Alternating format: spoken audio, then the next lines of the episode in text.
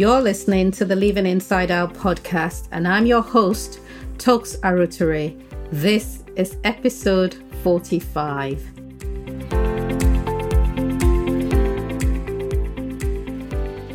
Welcome to the Living Inside Out podcast, where we believe in pressing past the pain. Episode 45 is Evolving Through Pain.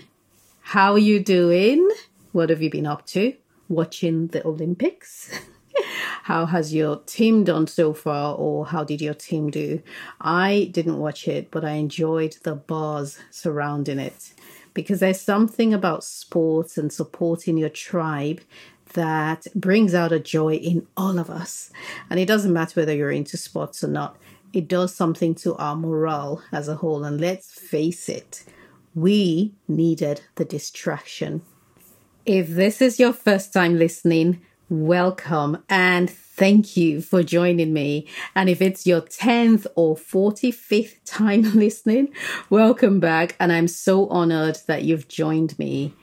Now, I hope this episode strikes a chord with you. And if it does, and you have been enjoying listening to the Living Inside Out podcast, why don't you share it with your network? I appreciate every single share and review and text every single one because it helps this podcast to get found by those who need it the most. I posed a question on my social media yesterday. Did you learn or did you evolve? because learning a lesson is not the same thing as implementing what you have learned. I want to challenge you to go beyond learning a powerful lesson and actually taking action on what you have learned so you can evolve. Because evolution doesn't come purely through knowledge. Yes, we love to read and we love to learn and we love to know things, but the real change happens when action backs what you now know to be true. Think about the last challenging experience you had. What did you learn? What did you change? This past week has been an interesting one. It's been a good one. Well, it's been up and down. Watching changes happen in my business is so overwhelming and heartwarming because any sign of business growth is merely a reflection of my personal growth. And I'm sure you'd agree that we don't always know when we're growing because we focus on the pain Growth follows turmoil, it follows challenges and difficulties. However, if we're focusing so much on the difficulty or the pain that we're going through, we wouldn't notice the growth.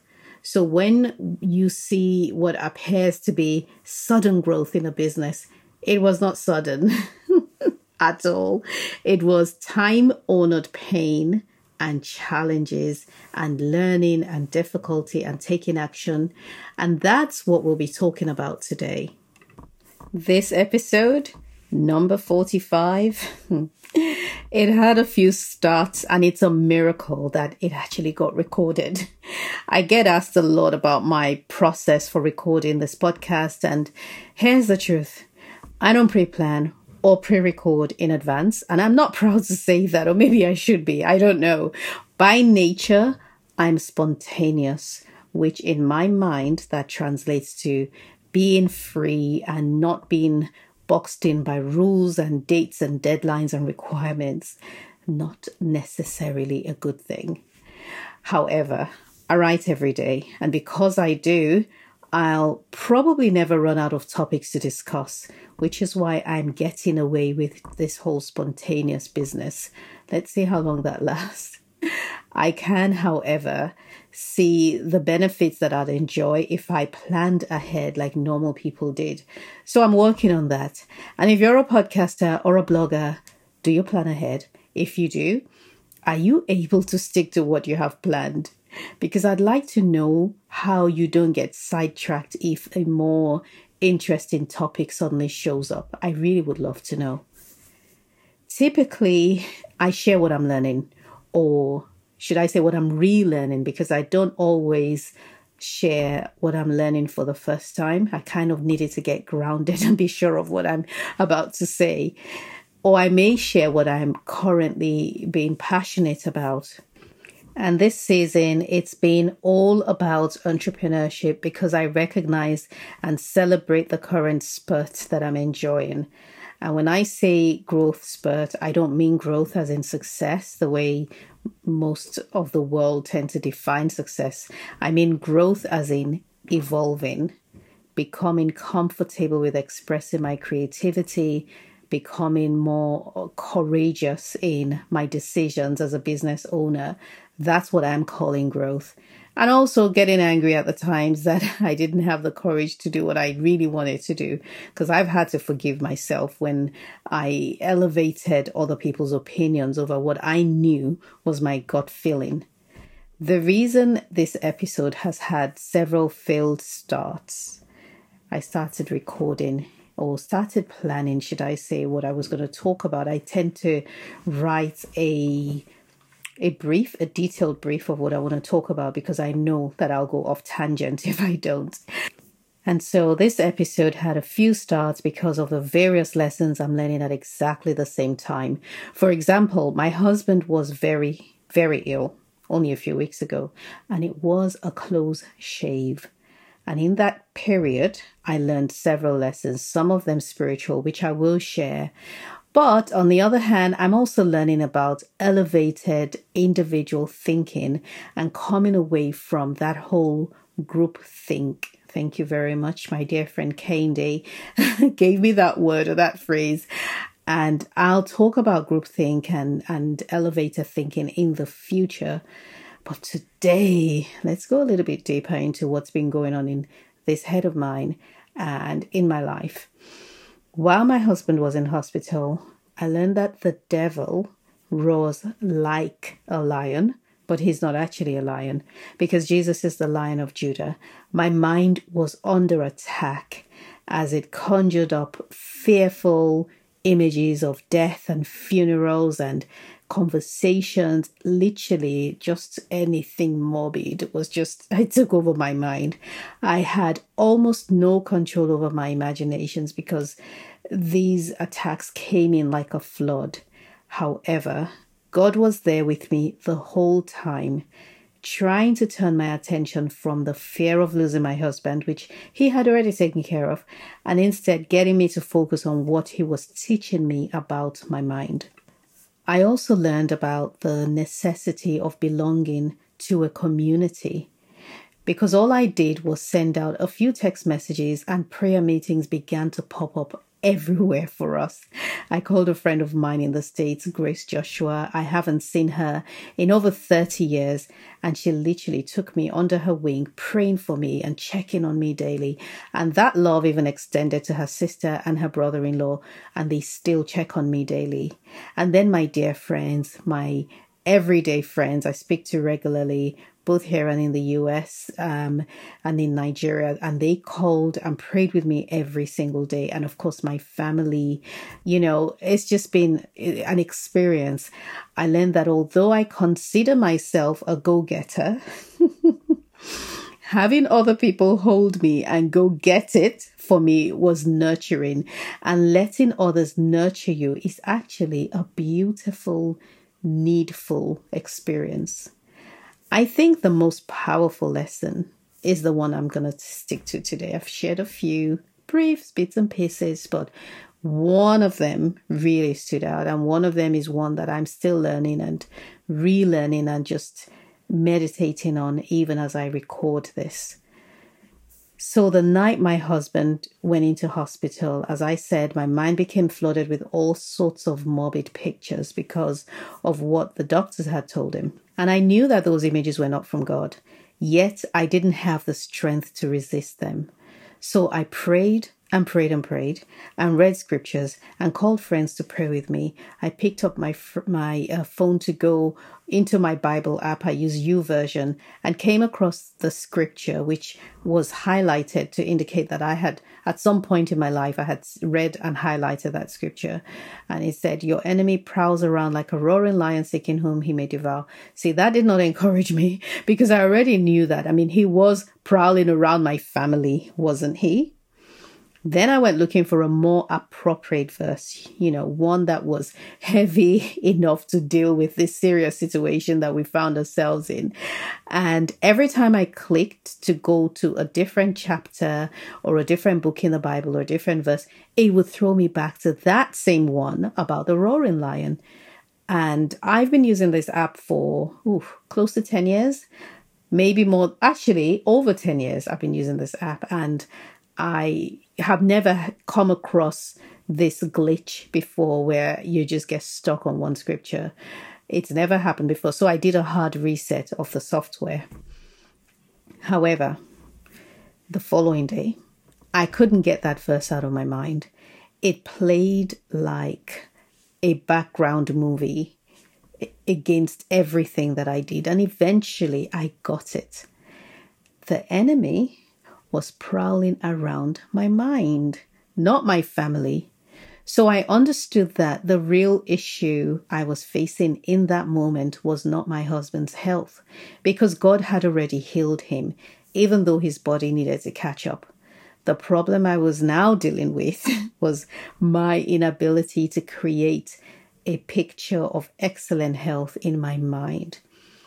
You see, the mind is very powerful and it is instrumental in making things happen.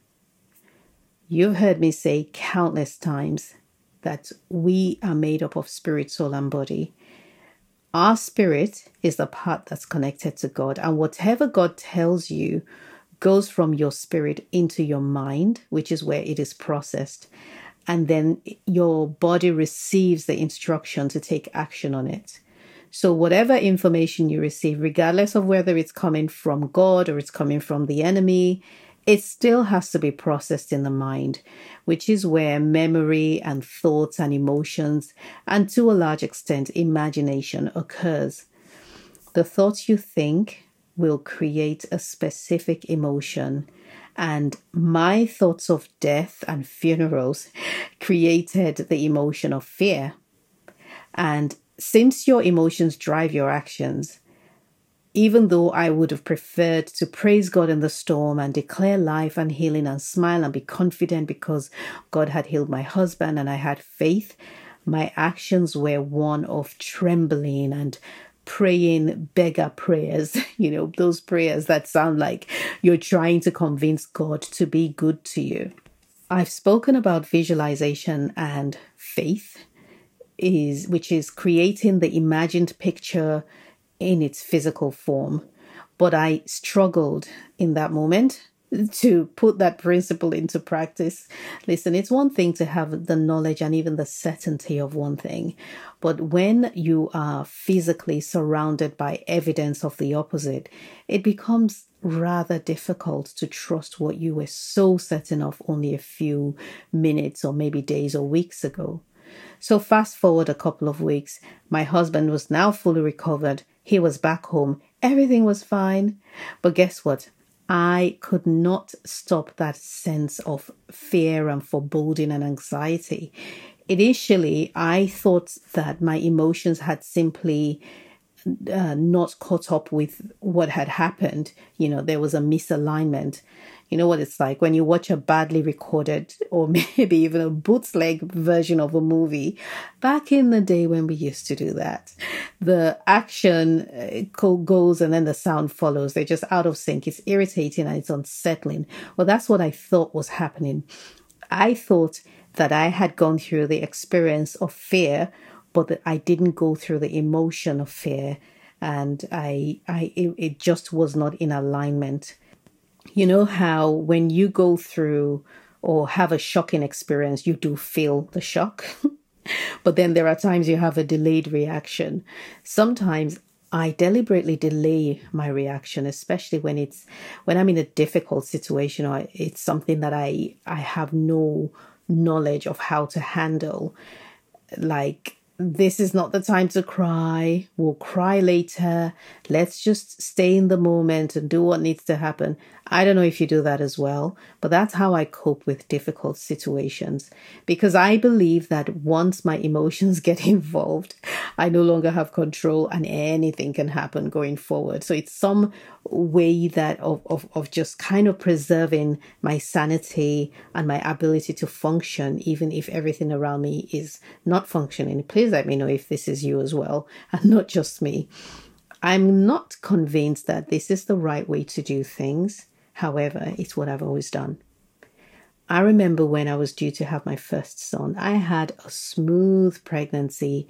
Everything was perfect and went into labor.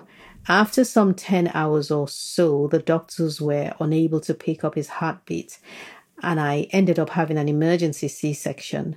Through it all, through the signing of the consent form, the announcement, the rushing around, the wheeling me into the theater, calling the anesthesiologist and everything and all of the, the stuff. I was as calm and zen as I could be.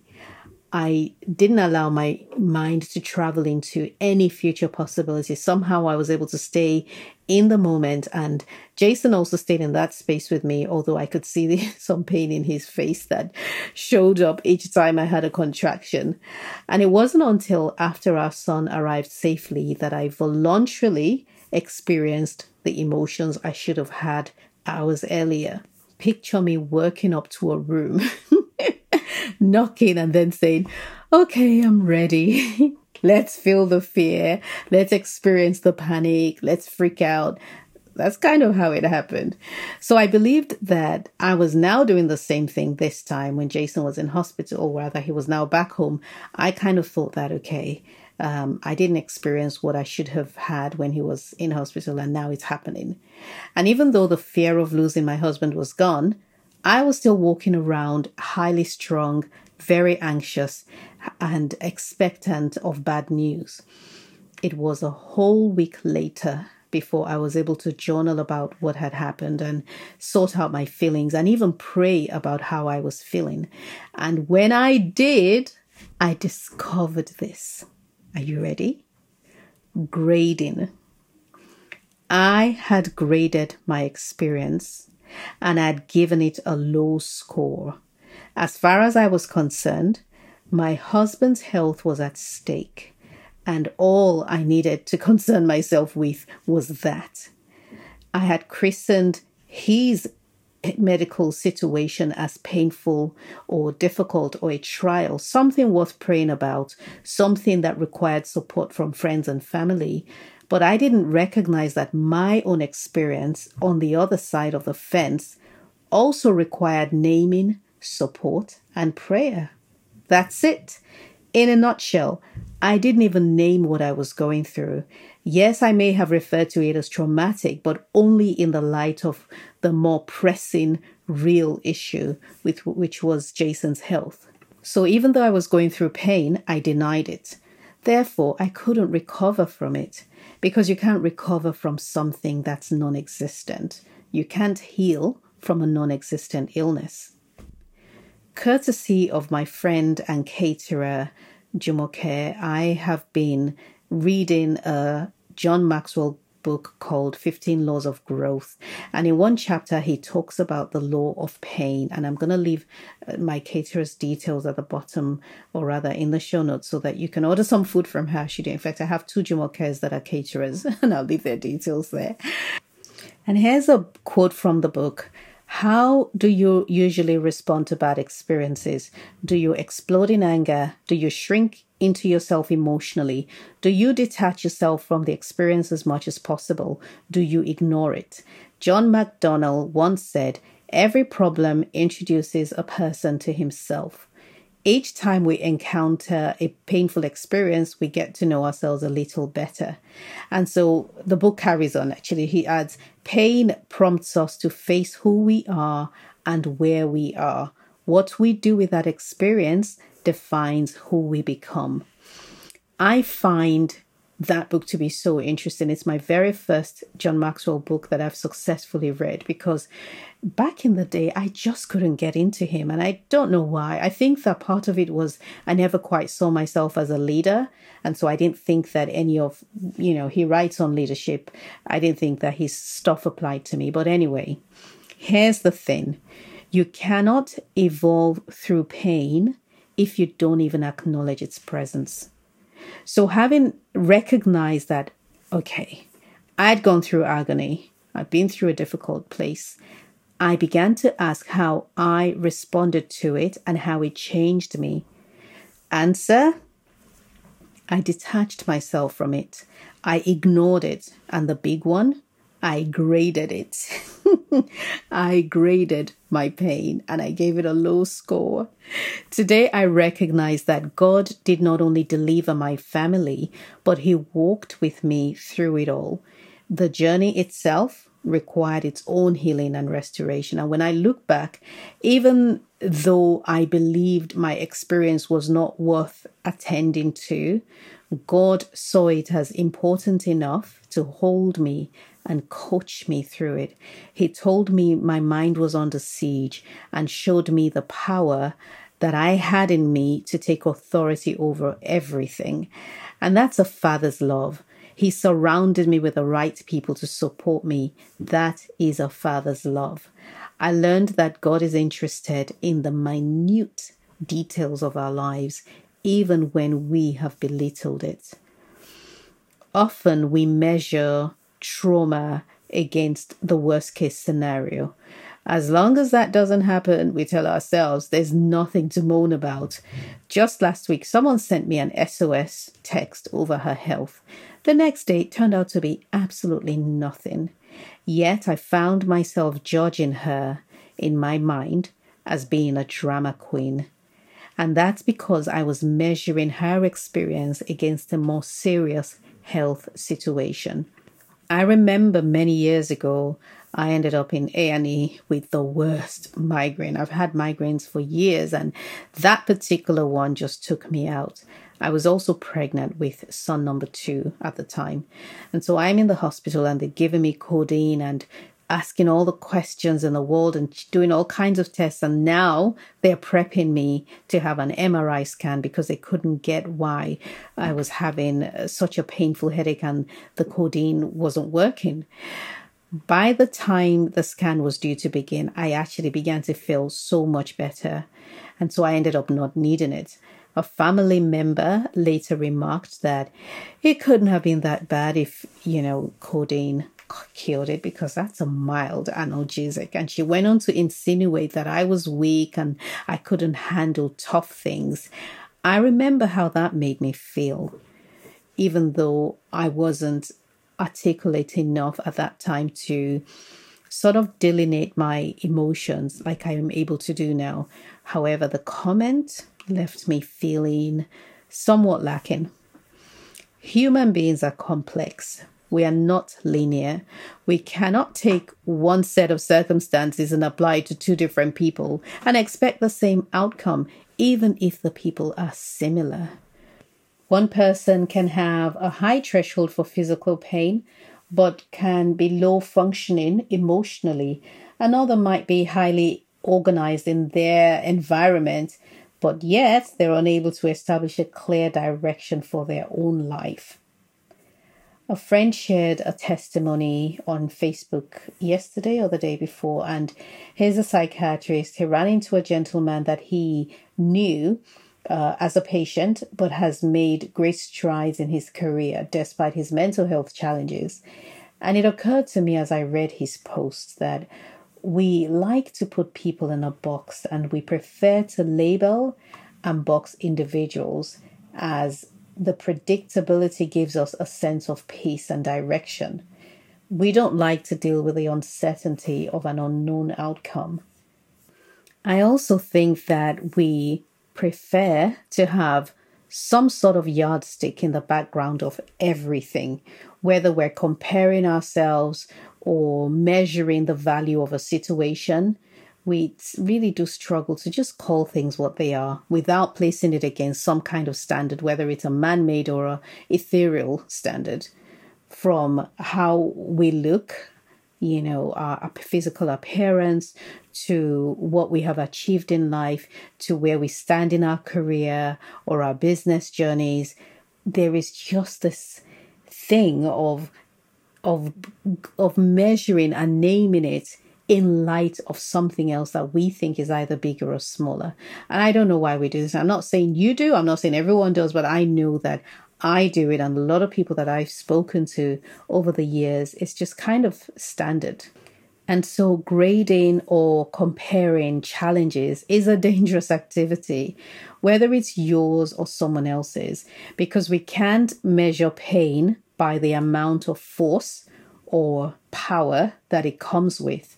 Rather, we measure pain by how much of you is left once you've been through the fire.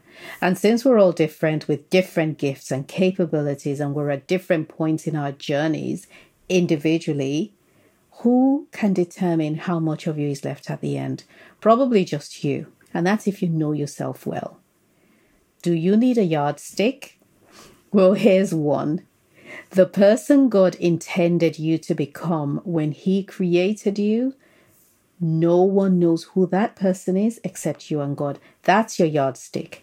And I hear someone say, But I don't know. I don't know myself. I don't know who I'm supposed to be. Well, that's not entirely true because you only need to listen to your life. What are your gifts and proclivities? What do you dream of doing? What do you long for? What do you find yourself drawn to that you can't come away from? That person may be buried under layers and layers of stuff, but the practice of authentic living will remove those layers. You see, God has a picture of your true engraved self on the palm of his hands. And when he looks at you or talks to you or addresses you, He's not referring to the person that you think you are. He's not referring to the broken, messy human that you are, because we all need help. We're all messed up. God is speaking to the complete version of you. And it doesn't matter that you'd feel incomplete because we know that feelings are not fact. But you have to bring yourself to a place of believing that God doesn't see the brokenness, He sees you. He sees the person He created for a specific purpose here on earth. I like to end by saying that in your name is all of the things that you were created to be. Your name is the vacuum packed version, the freeze dried version, if you like, of all of your amazing abilities and the calling and the destiny and your purpose and what you were made for. So when anyone calls your name, regardless of what your name is and what culture or ethnic group you belong to, when your name is said, they are declaring that you are that person. This was something that God taught me a few years ago and it stayed with me that in my name contains everything that I was created to be. And that's the same for you. And I pray that you receive this and truly understand and embrace the complete version of who you are. The next Rockstar Story workshop will be held on the 18th of September.